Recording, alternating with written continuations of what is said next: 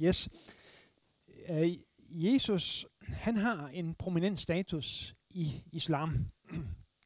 Han er en af de seks største profeter. Der bliver nævnt en række profeter i Koranen, en 25 stykker, um, og seks af dem bliver betegnet som store profeter, normalt blandt muslimer. Og det er Adam og Noah, det er Abraham, det er Moses, det er Jesus og Muhammed. Altså Adam, Noah, Abraham, Moses, Jesus og Muhammed.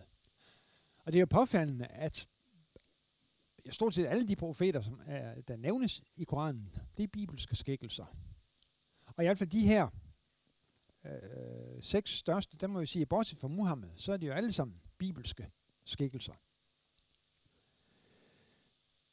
Øhm, og Jesus han bliver altså regnet som en af de store i islam.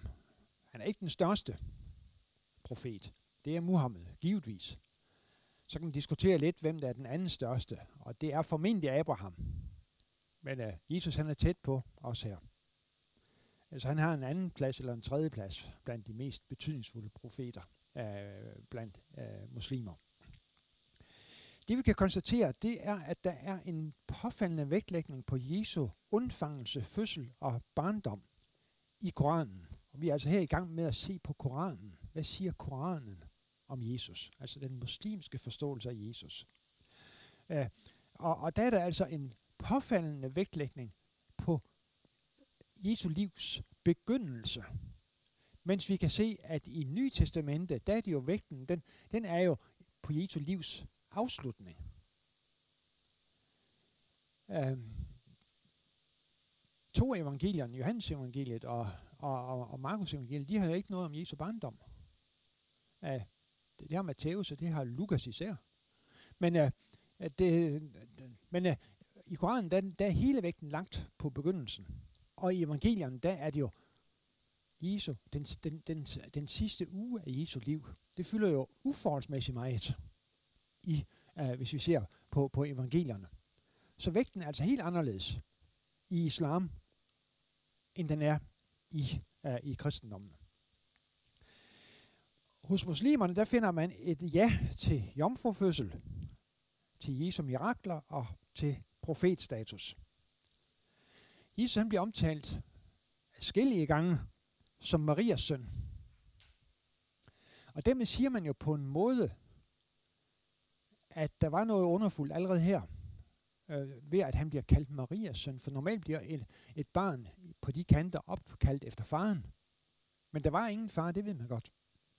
Så allerede her bliver det altså, ved at han bliver kaldt Marias søn, øh, så bliver det sagt, at øh, at der er altså noget underfuldt ved Jesu fødsel. Så er det så modsat påfaldende, at, at han bliver utryggeligt kaldt Marias søn, i modsætning til de kristne, som kalder ham for Guds søn. Så der er altså også en, en lidt en af, afvisning af de kristnes forståelse. Det er rigtigt nok, at de kristne, har, de kristne fra muslims synsvinkel, de kristne har ret i, at der er noget specielt ved Jesu fødsel. Der var ingen far.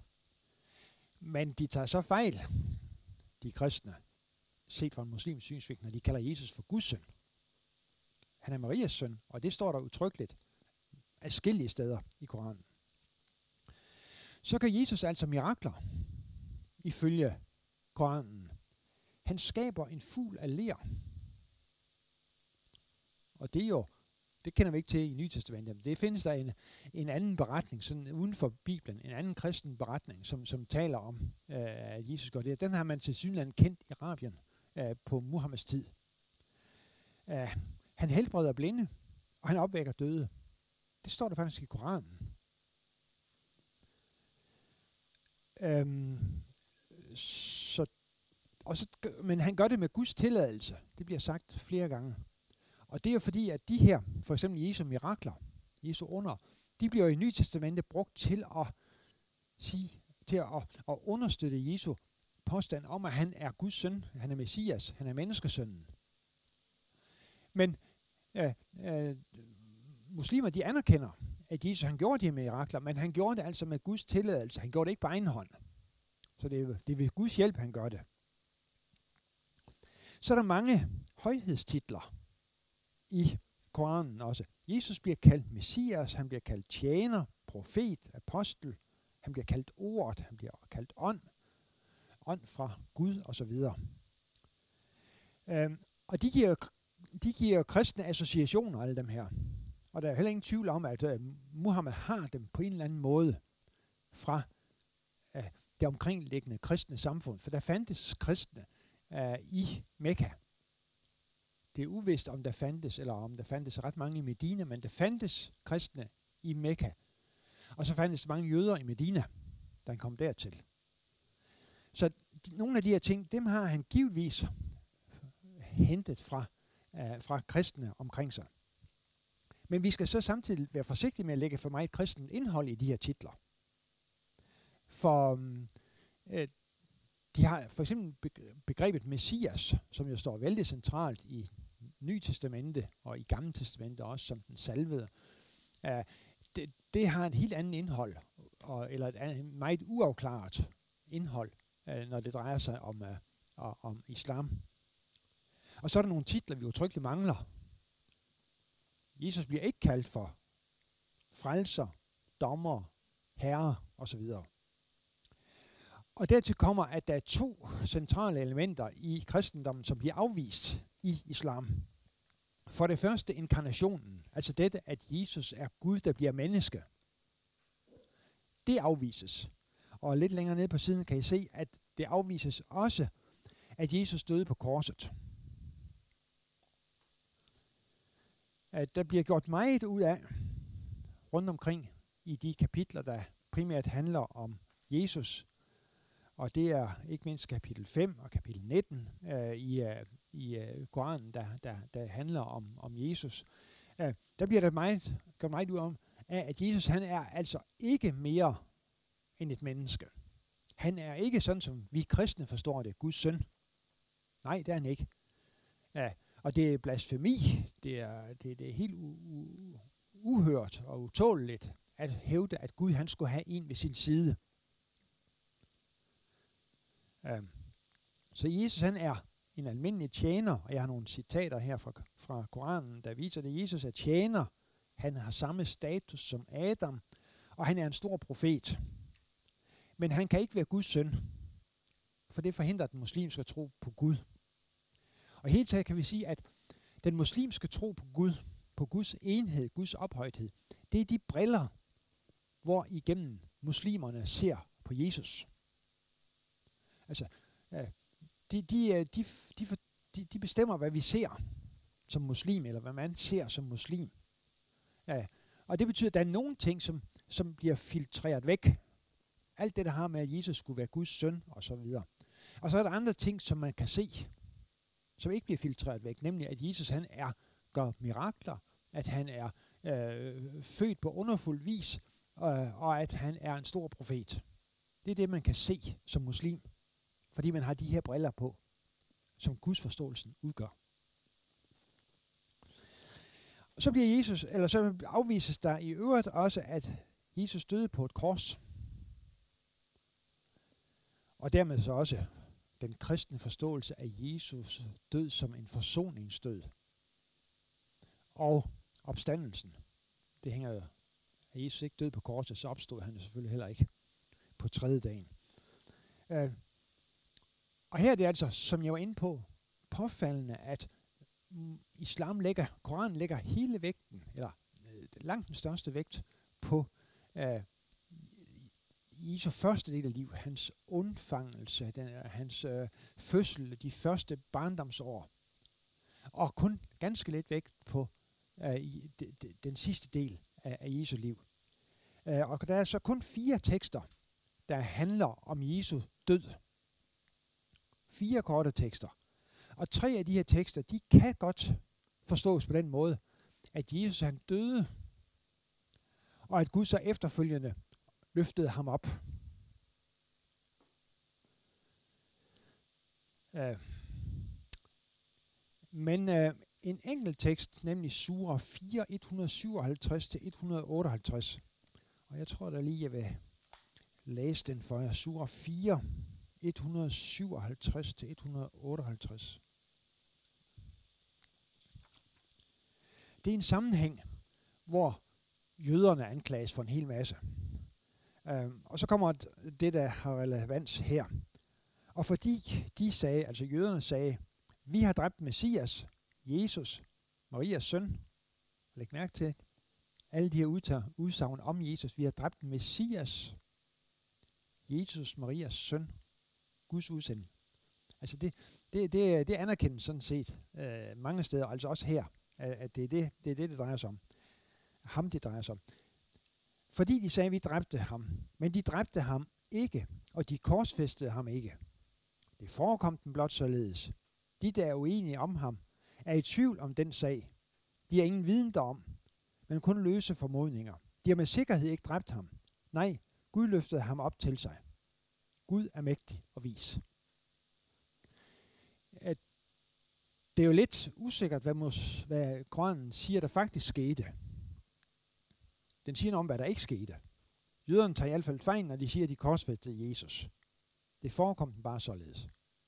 Men hvad der så skete, det siges der ikke rigtig noget om. Øh, og, og det er så har været basis for mange spekulationer så debatter inden for islam. Øh, hvordan skal de her vers forstås?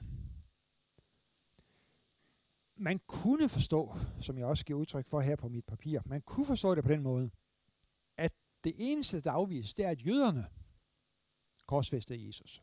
Det er ikke rigtigt. Det kan vi sådan set godt være enige med dem i. Det var ikke jøderne, det var romerne. Ja, eller Gud lod ham på en eller anden vis korsfæste. Sådan kunne den her tekst godt forstås. Men øh, det er ikke sådan, muslimerne generelt forstår den. De vil mene det sådan, at Jesus i det hele taget ikke blev dræbt, ikke blev korsfæstet, men blev løftet op til Gud før korsfæstelsen. Eller, ja, og så kan det så videre forstås på to måder. At, nemlig at jøderne mente, at de havde korsfæstet Jesus, men faktisk var det en anden, som Gud havde fået til at ligne Jesus, nemlig Judas, som blev korsfæstet. Og det er faktisk den mest normale muslimske forståelse, at det var altså ikke Jesus, der blev korsfæstet, men Gud fik Judas til at ligne Jesus, sådan at jøderne troede, det var ham, der blev korsfæstet. Det er jo lidt utroligt, at alle disciplene, som var omkring, altså stod i det fjerne, eller Maria, hans mor, og den anden Maria, og hvem der ellers var til stede ifølge evangelien, at de øh, blev taget ved næsen, men Muhammed 620 år senere, han vidste, hvordan det hele det hang sammen det, det, det er jo ganske forbløffende. Og så kan man, er det også forbløffende, hvis det egentlig var Guds hensigt, og det er den normale muslimske forståelse, det er, at Guds hensigt var egentlig at redde Jesus. Hvorfor kunne Gud ikke have reddet ham, uden at lade en anden korsfeste? Hvorfor skulle korsfestelsen overhovedet finde sted? Gud har jo masser af muligheder, hvis hensigten alene var at redde Jesus. Og redde Jesus, uden overhovedet, at der var andre, der skulle korsfæstes. Så det er, det, det er, så er der nogen, der vil sige også, at det skal forstås sådan, at korsfæstelsen i det hele taget er en illusion. Altså, Gud tog Jesus op til sig før korsfæstelsen. Og og alt det, vi forstår og har beskildret i evangeliet som korsfæstelse, det er bare en illusion. Vi er blevet snydt på en eller anden måde. Så kan man så undre sig over, som jeg også lige nævner her, at jøderne hævder at have korsfæstet Messias. Det var jo præcis det, de ikke troede, Jesus var. Messias. Det var romerne, der skrev jødernes konge og sådan noget på, ja, på, på, på jøderne troede jo ikke et sekund på, at han var Messias. Og så, derfor er, er der et eller andet galt her. Mange muslimer, de vil sige, at øh, grunden til, at korsfæstelsen er en umulighed, det, det er sådan set ikke en historisk umulighed, men det er en teologisk umulighed, nemlig at Gud han kan ikke lade sine profeter dø på en så forsmedelig måde. Det, det, er, det er den normale muslimske forklaring. Altså, sådan er Gud ikke. Gud lader sine profeter sejre. Derfor kan det simpelthen af teologiske grunde ikke hænge sammen, sådan som vi kristne forstår det, nemlig at Jesus blev korsfæstet. Gud lader sine profeter sejre. Men så kan der altså imod den opfattelse peges på en del tekster. Jeg mener, der er i hvert fald tre tekster i, øh, i, i Koranen, der faktisk henviser til, at andre profeter, de blev dræbt, og Gud ikke lod dem sejre. Så den holder ikke rigtigt. Ja. En konsekvens af den her afvisning af Jesu korsfæstelse, det er, at muslimer afviser den kristne forståelse af Jesu død som forsoning. Det er jo sådan den, den teologiske konsekvens. Hvis Jesus han ikke døde på korset, så er alt det, vi klynger os til som kristne, nemlig at Jesus døde i vores sted, så er det ikke øh, gang på jorden. Så det er altså konsekvensen. Og, og det er så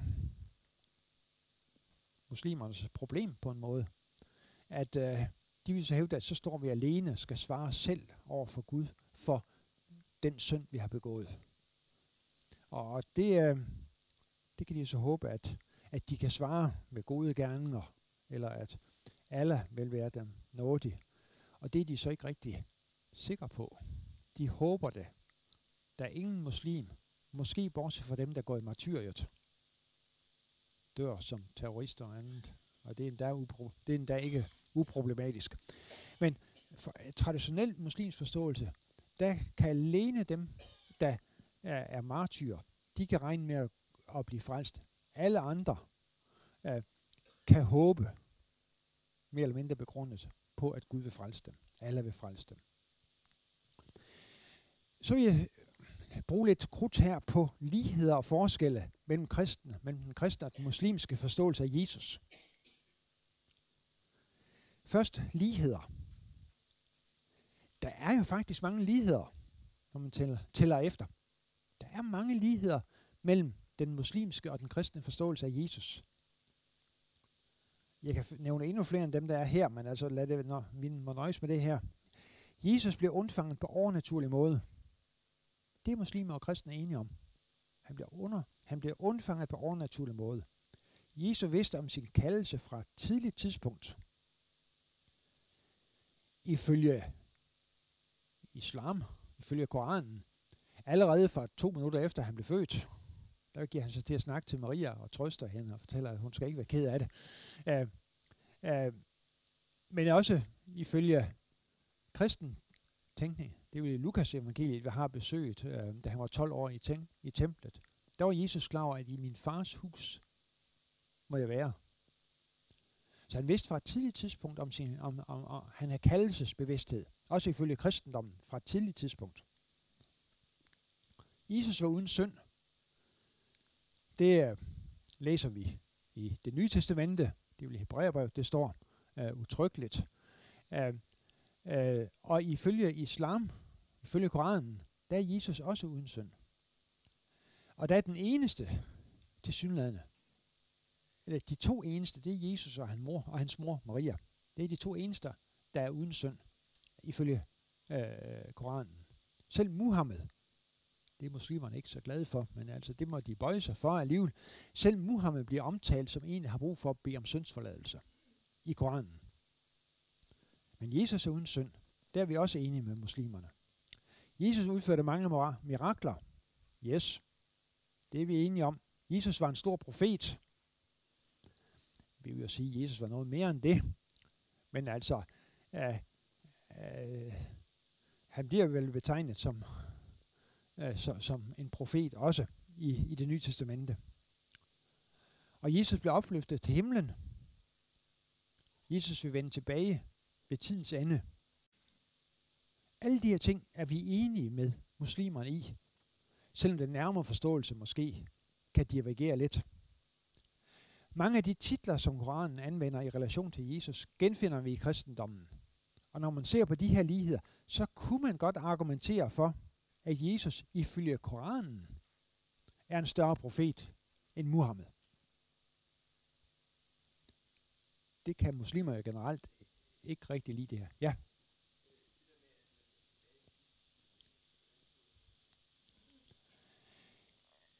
det skrives der øh, især noget om i Hadith.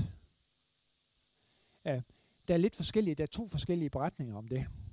Den ene, den er, øh, og måske står det en dag i Koranen, det kan jeg faktisk ikke huske, men altså, der, den ene, det er, at han vil vende tilbage ved tidens ende som en god muslim og, og leve et, et, et, et, et godt liv og dø og blive begravet ved siden af Muhammed.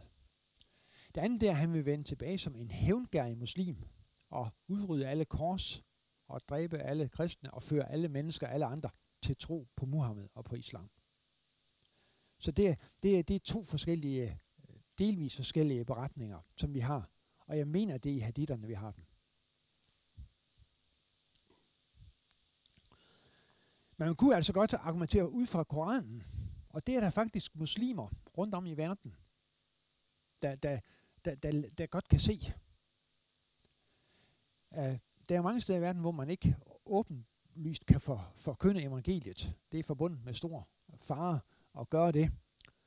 Og så har Gud til synligheden andre metoder. Øh, øh, den kender vi andre end metoden, som en tysker vil have sagt. Og det, det, gør, det, gør, det gør Gud altså også. Fordi han viser, han kommer til dem i, i, i, øh, i åbenbaringer, i, i drømme og visioner. Det er den ene øh, hovedvej, som, ja, så vidt jeg ved, ikke bare tusinder, men 10.000 øh, muslimer er blevet kristne af den vej. Og en anden hovedvej, det er altså, at muslimerne rent faktisk læser Koranen og ser, hovsa, her står, at Jesus blev undfanget af den hellige ånd. Det må da betyde, at Gud han har en speciel plan med ham. Det står der ikke om, hvad, hvad angår Muhammed. Jesus han skabte en fugl. Hvad, om han så virkelig har gjort det, det ved vi i hvert fald ikke noget om, om ud fra Nye Testamente. Han skabte en, en levende fugl af ler. Det står der ingenting om i Koranen om, om Muhammed. Jesus opvagte døde. Det står der ikke noget om, Muhammed gjorde. Tværtimod, Muhammed han slog mennesker ihjel. Uh, så kunne det ikke tænkes ud fra Koranen, at Jesus er en mere betydningsfuld, en større profet end Muhammed? Det er faktisk mennesker, der er kommet til tro på Jesus af den vej. Så er der altså også forskelle. Der er forskel mellem den muslimske og den kristne forståelse af Jesus. Så jeg har været inde på forskellen i fokus. I islam der er fokus helt på begyndelsen. Jesu livs begyndelse. I det nye testamente, der er fokus så tydeligvis på Jesu livs afslutning. Uh, Jesus døde på korset og blev opvagt på den tredje dag. Det vil begge dele vil muslimer afvise. Han blev døde ikke på korset, og han blev så heller ikke opvagt på den tredje dag.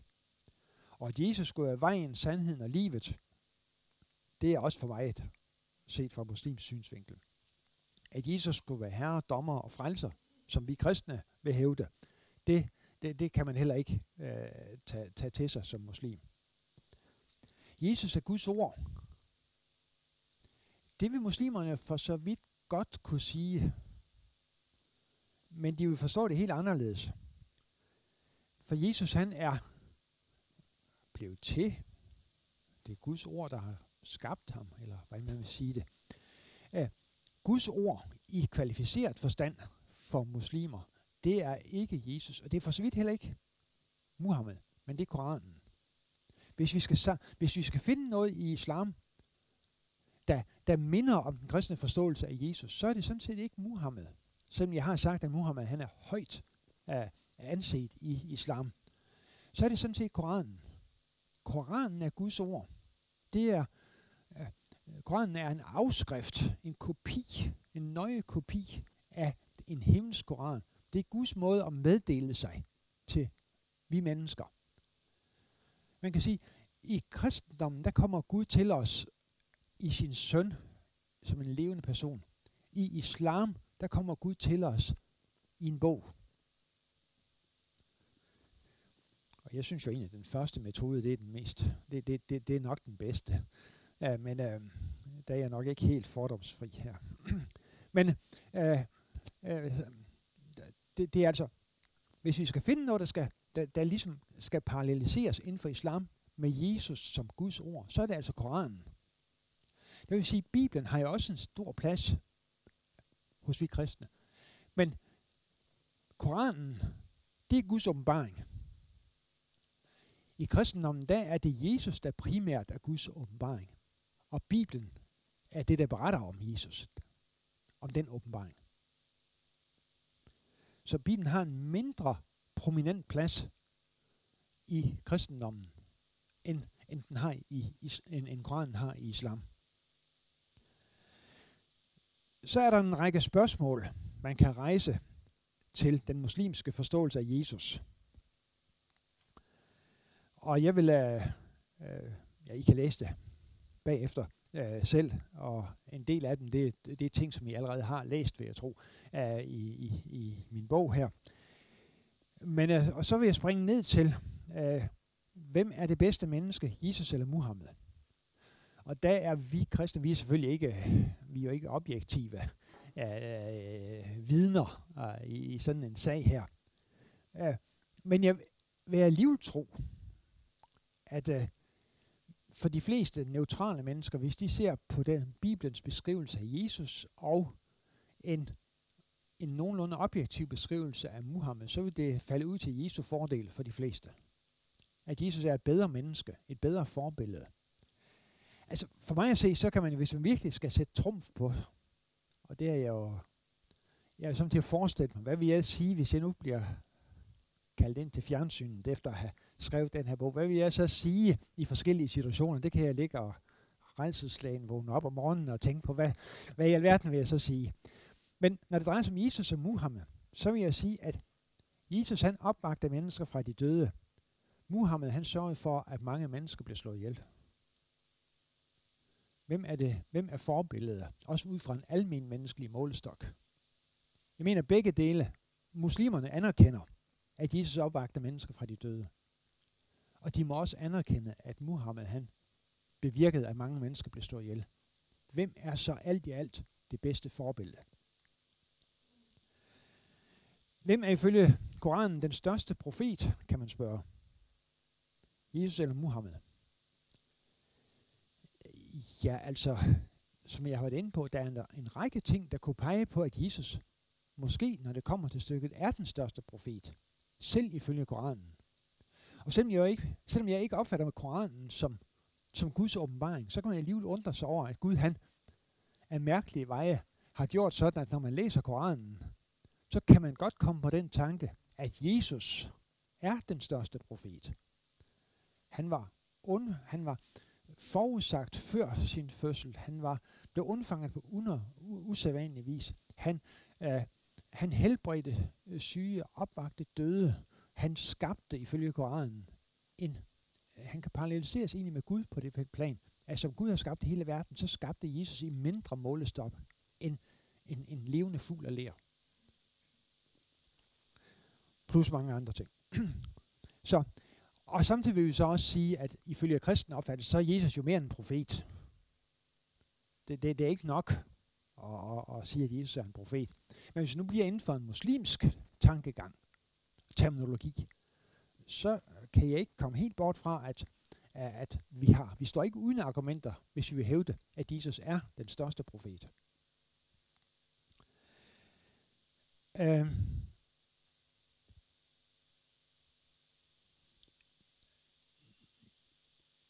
Forskellen, hvad angår forståelsen af Jesus, har dyb teologisk baggrund.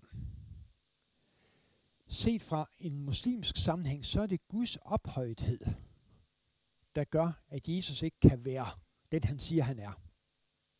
Verdens frelser. Det, det er fra en muslimsk syns, synsvinkel, så er det simpelthen, uh, uh, så, så, så, så er det umuligt. Guds transcendens, Guds ophøjethed gør, at det kan simpelthen ikke passe, hvad vi kristne vi siger, at Jesus er Gud, der blev menneske og døde på et kors. Den går ikke. Det er umuligt. Fordi Guds transcendens, Guds ophøjthed, er den centrale øh, øh, egenskab, hvis man kan tale om egenskaber ved Allah.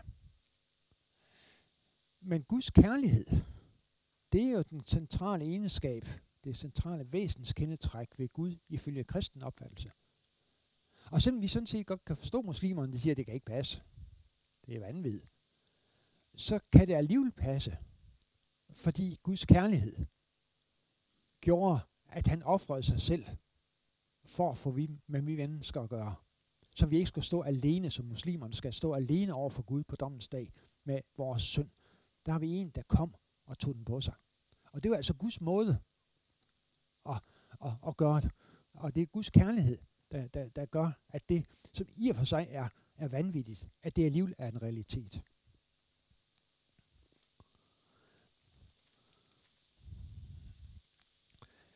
Så man kan sige, hvis vi nu går over på den sidste side, at øh,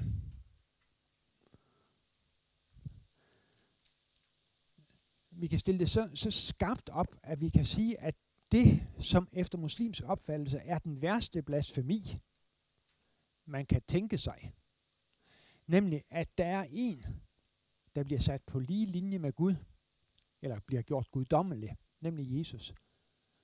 Netop på det, som er det værst tænkelige, set fra muslims synsvinkel, ligger hele vægten øh, ifølge kristendommen.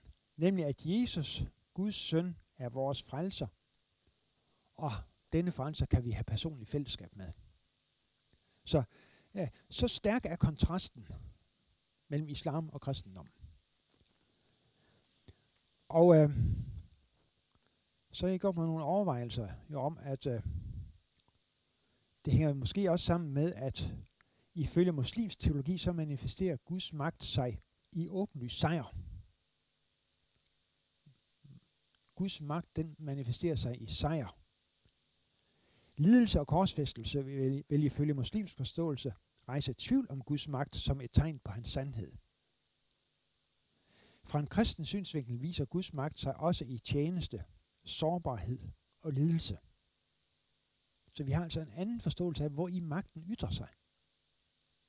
Jesus han, han besejrede djævlen ved at lade sig besejre på korset. Ved, øh, det, det er jo det er virkelig det omvendte perspektiv.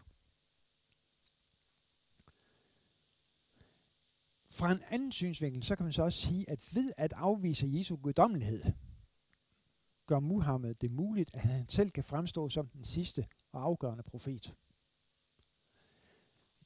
Altså hvis man skulle sige, hvis man skulle beskylde Muhammed for at være taktiker, så kan man jo sige, at havde han godkendt den kristne forståelse af Jesus, så havde han jo ikke nogen funktion selv.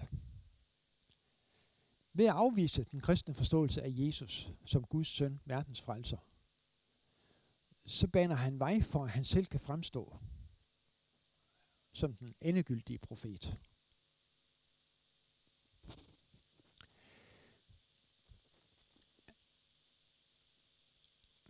Jeg har på et par tidspunkter sagt, ikke her i aften, men andre steder, til andre tider, der har jeg sagt, at ligheden mellem islam og kristendom er påfaldende stor. Alt, hvad vi kristne anklager islam for, det har på et eller andet tidspunkt, et eller andet sted, også fundet sted i kristendommen. Øh, terror, kvindemishandling, alt, alt, alt hvad vi kan finde på at sige, det kan også findes et eller andet sted. Måske ikke som et, et, øh, et, repræsentativt fænomen, men det har fundet sted, tror jeg. Uh, og mange steder, der kan jeg påvise det. Alt, hvad vi anklager islam for, det har fundet sted et eller andet sted, og også på et eller andet tidspunkt i kristenheden. Og alt, hvad vi anser for at være genuint kristent, væsens kendetegnende for kristendommen, det kan også på et eller andet tidspunkt, et eller andet sted, måske som et perifert fænomen, men alligevel findes i islam. Bortset fra forståelsen af Jesus. Muslimer vil aldrig og har aldrig nogensinde hævdet, at Jesus er Guds søn, verdens frelser. Så, kan de, så er de ikke muslimer længere. Uh, så alle ligheder til trods, så har vi den helt centrale, for mig at sige, den helt centrale forskel mellem islam og kristendom, den har vi i præcis det, vi arbejder med her i aften, i synet på Jesus. Så er der 12 minutter til jer. Ja.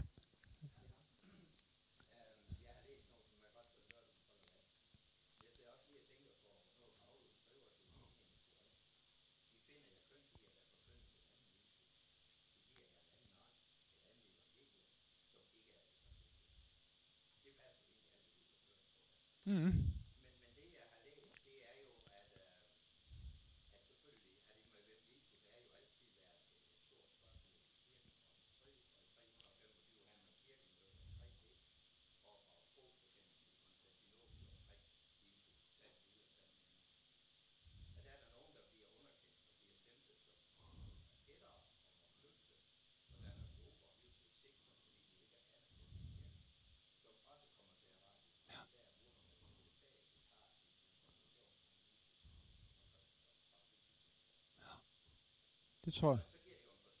Ja. Ja. Jamen, det tror jeg rigtigt. Ja, det er jo ikke det eneste, han har sin forståelse af, fra, men altså, ja, så vidt jeg ved, så var det den, den menighed, som uh, var i, uh, i uh, Mekka, den kristne menighed, det var nestorianere. Uh, og der var andre, øh, en anden gruppe, der hed Ebion, øh, Ebionitter, øh, som også fandtes øh, i, i Arabien. Ja. og, og det er altså, det, det er kristne grupper, som har en efter vores opfattelse ja, noget, øh, noget vandartet kristologi, vandartet syn på Jesus. Og, og jeg tror da, at, at meget kan forklares med, at Muhammed har sin forståelse derfra. Men det er så også med til at underkende, at hans forståelse og Koranens ord skulle være kommet direkte fra Gud. Vi kan på en lang række punkter, der kan vi, øh, der kan vi se, at, at nogle af de mærkværdigheder, som Muhammed han giver udtryk for, den kan vi finde andre steder i kristne og jødiske skrifter, som fandtes uden for det gamle testamente og uden for det nye testamente, men som, som, som florerede øh, rundt omkring. Og dem har så Muhammed lyttet til, og dem gengiver han, øh, dem gengiver han så som, som, som Guds åbenbaring af, i Koranen. Ja. Det tjener dig til ære.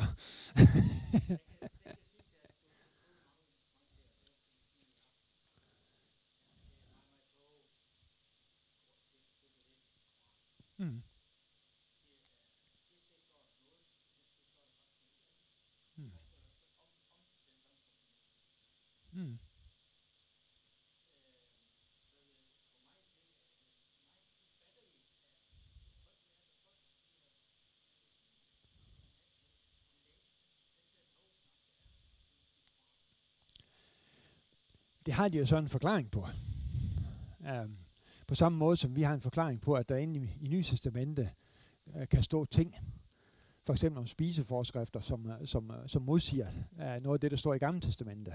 Altså muslimer vil godt kunne, kunne hvis ikke de øh, ved nærmere om det, så vil de godt kunne komme med nogle tilsvarende beskyldninger mod, mod, mod Bibelen. Men altså, den muslimske forståelse uh, er jo, at øh, på et vist tidspunkt, så får Muhammed en åbenbaring, som passer til den situation. På et senere tidspunkt, så får han en anden øh, åbenbaring, som passer til en ny situation. Og så er den traditionelle muslimske måde, det er, at den sidste, det er den, vi skal holde os til. Det er den, det er den afgørende, det er den toneangivende, det er den mest tungtvejende. Så er problemet jo for muslimer, at øh, Koranen det er en mixture af, af, af, af af åbenbaringer, som kommer fra forskellige tidspunkter. Så man kan ikke, øh, man har visse problemer, eller store problemer med at finde ud af, hvad er, hvad, hvad er først og hvad er sidst, når man har øh, for, øh, de forskellige øh, kapitler. Hvorfor nogen? Generelt mener man, at de, dem, der står senest i Koranen, og som er de mindste, øh, sådan øh, volumenmæssigt, at det er de første. De korteste er generelt og de, de, de, de første. Men det er ikke helt, den, den er ikke helt skudsikker, øh, den, den her øh, kronologi. Og nogle steder, så mener man også, at nogle, at nogle af, af, af kapitlerne, af suraerne, de er sat sammen af åbenbaringer, som er kommet på forskellige tidspunkter. Og hvor er så lige grænsen inden for en bestemt sura, hvad der er kommet på det ene tidspunkt og det andet. Så det er slet ikke let for muslimer at finde ud af, hvad der er først og sidst, når åbenbaringer øh, modsiger hinanden. Generelt kan vi det er den, den toneangivende forståelse, det er de mest militante, øh, og også de mest, hvad skal vi sige, juridiske åbenbaringer. Det er de seneste. Det er dem, der er kommet i Medina-tiden. Uh, fordi der er Muhammed, der han brug for åbenbaringer, der fortalte mig, at man skulle tilrettelægge et, et samfund, lave love osv. Og også mener man, at der var han, der havde han brug for at få uh, åbenbaringer, uh, som legitimerede, at han førte krig mod Mekka og andre. Så det er den generelle forståelse. Det er så lidt af et problem, og, og de er så de mest tungtvejende efter den traditionelle forståelse. Men øh, det er så lidt af et problem for de vesteuropæiske muslimer, som gerne vil sige, at, at islam skal være en fredelig religion, hvis det er de, det er de militante, som er de tungtvejende, og dem vi skal rette os efter. Øh, så nogle muslimer, ikke ret mange, fordi det er forbundet med livsfare. Hvis man i hvert fald bor i en muslimsk sammenhæng, så er det forbundet med livsfare at sige, at det er dem fra Mekka, som er dem, vi egentlig skal rette os efter. Det er der nogen, der siger, de fredelige, poetiske, øh, sura åbenbaringer fra Mekka-tiden, den første tid, det er dem, der er de universelle åbenbaringer, og de andre, de er bare i en speciel situation, og, dem skal, og det er ikke en situation, vi har længere, og derfor gælder de ikke længere. Der er en, der hedder Mohammed Tata fra, fra, fra Sudan, øh, det øh, Khartoum, altså det, det, det nye Nordsudan. Han gjorde sig til talsmand, han var skolelærer, han gjorde sig til talsmand, eller nej, ja, han var i hvert fald ikke øh, klassisk øh, imam. Han gjorde sig til talsmand for det skrev bøger om det. Og det første, da den muslimske øh, islamistiske regimente kom til i 1985 i, øh, i, i Sudan, det var at henrette ham. Fordi han havde gjort sig til talsmand for, at det var de originale, de, altså de, Øh, de første åbenbaringer, som dem er de universelle, og de andre, de var bare situationsbetingede. Uh, så det er forbudt, er forbundet med, med livsfar. Men det er den måde, man, fors- man forsøger at, at, at, at, at komme om ved. Der står en, der står en sura, at Gud han, la, han tilbagekalder ikke en åbenbaring, uden at erstatte den med en af samme slags, eller en, der er endnu bedre. Det er sådan set det, man, det, er, det, er det, man holder sig til. Hvis der er kommet en tidligere åbenbaring, og så en anden, der modsiger den, så er det en, der er samme slags eller endnu bedre. Og det er derfor, den man skal holde sig til.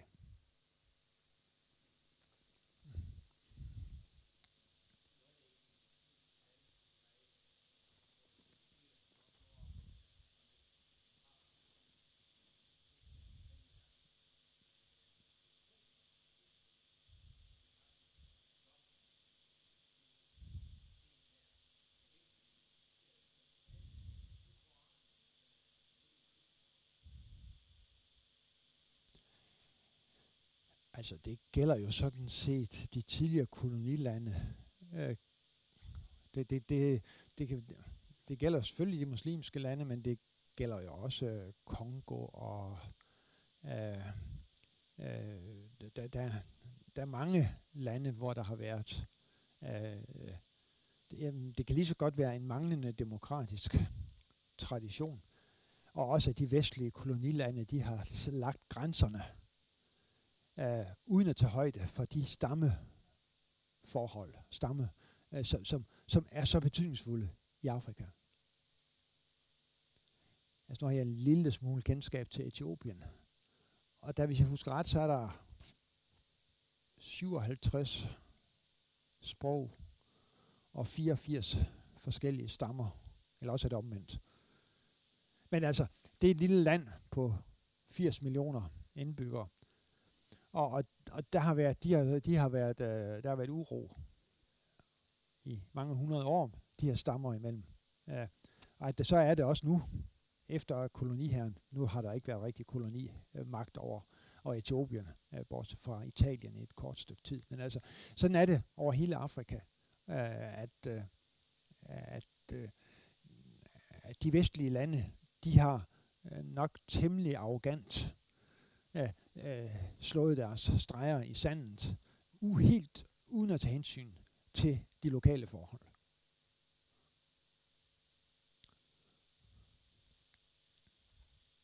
Ja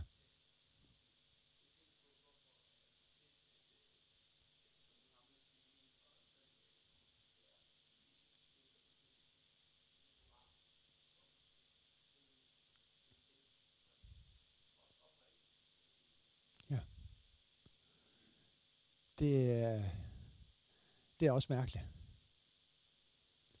Um, men på den ene side, så, så hævder Muhammed jo, eller muslimerne har hævdet, lige siden Muhammed i hvert fald, at han er den, den, den og han er profeternes egen, det kan vi jo læse i, i, i sur 33, vers 40, tror jeg der, at han er profeternes egen, så det bliver også sagt. Og det forstår muslimerne i hvert fald sådan, at han er den endegyldige, den afsluttende profet. Uh, at Gud så, eller hvem der har været på færre, uh, også har snedt nogle andre udsagn ind. At det, det er jeg ikke sikker på, at Muhammed han, han, han helt har, har kunne gennemskue, hvad det var. Også hvis de er kommende over, over, lang, over lang tid, så har han måske ikke helt kunne gennemskue, hvad, hvad, det, hvad det er, øh, der, der foregik her. Øh, øh, det man mere kan undre sig over, det er sådan set, at øh, islamiske lærte, hvis de har redigeret, hvad jeg egentlig tror, de har redigeret i Koranen, at de ikke har været mere øh, forsigtige med, hvad der står om Jesus. Jeg, jeg kan ikke forklare. Jeg kan ikke forklare det. Ja. Ja. ja.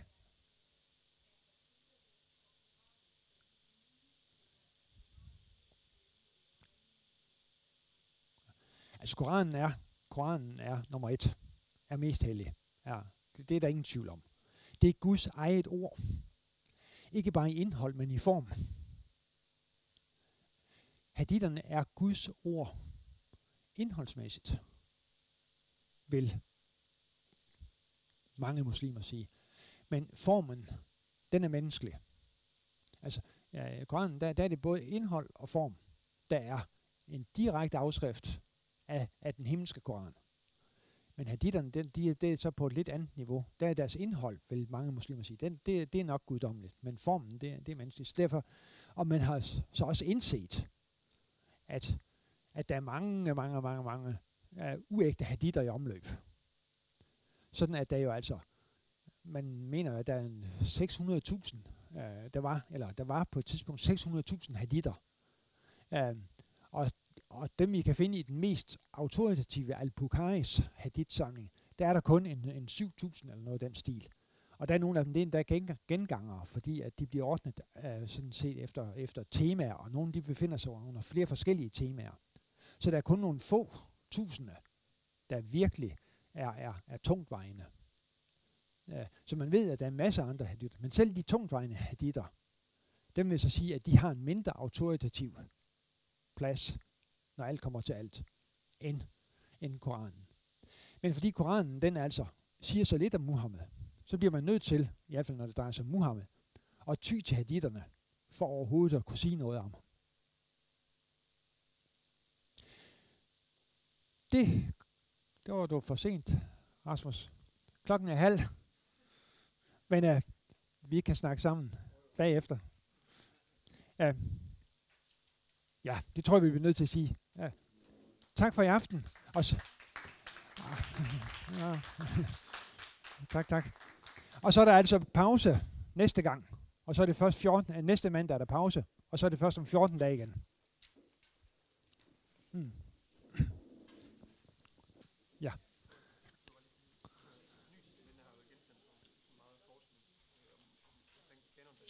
Ja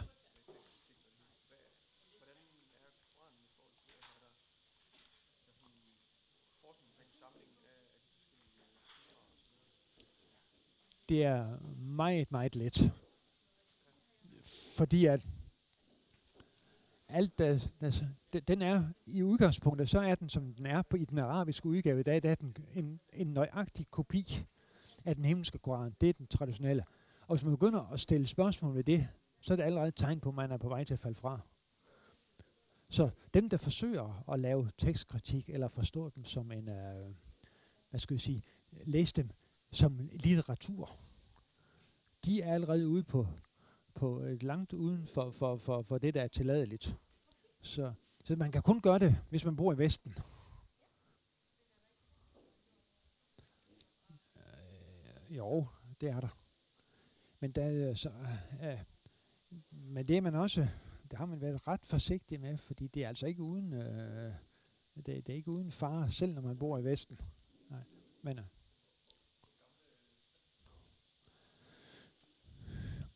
Jeg mener, jeg har... Vi var over på British Museum for 7-8 år siden. Der, der så jeg det, der angiveligt skulle være de ældste øh, udgaver, eller deludgaver. Og, og de var fra øh, 700, og det var op fra Kaukasusområdet, i hvert fald en af dem. At de, de var fra 780 eller noget i den stil. Altså cirka halvanden hundrede år efter Muhammeds død. Det, det er i den, i den, i den, i den, den øh, størrelsesorden. Uh, men dem, uh, ja, hvad skal man sige om det? Uh, problemet er, at man at vi, vi kommer til det næste gang sådan set øh, lidt om øh, samlingen af, af, af, af Koranen. Så det, det kan måske næsten øh, være lige så godt at vente til næste gang med at, med at se. ja, ja, ja.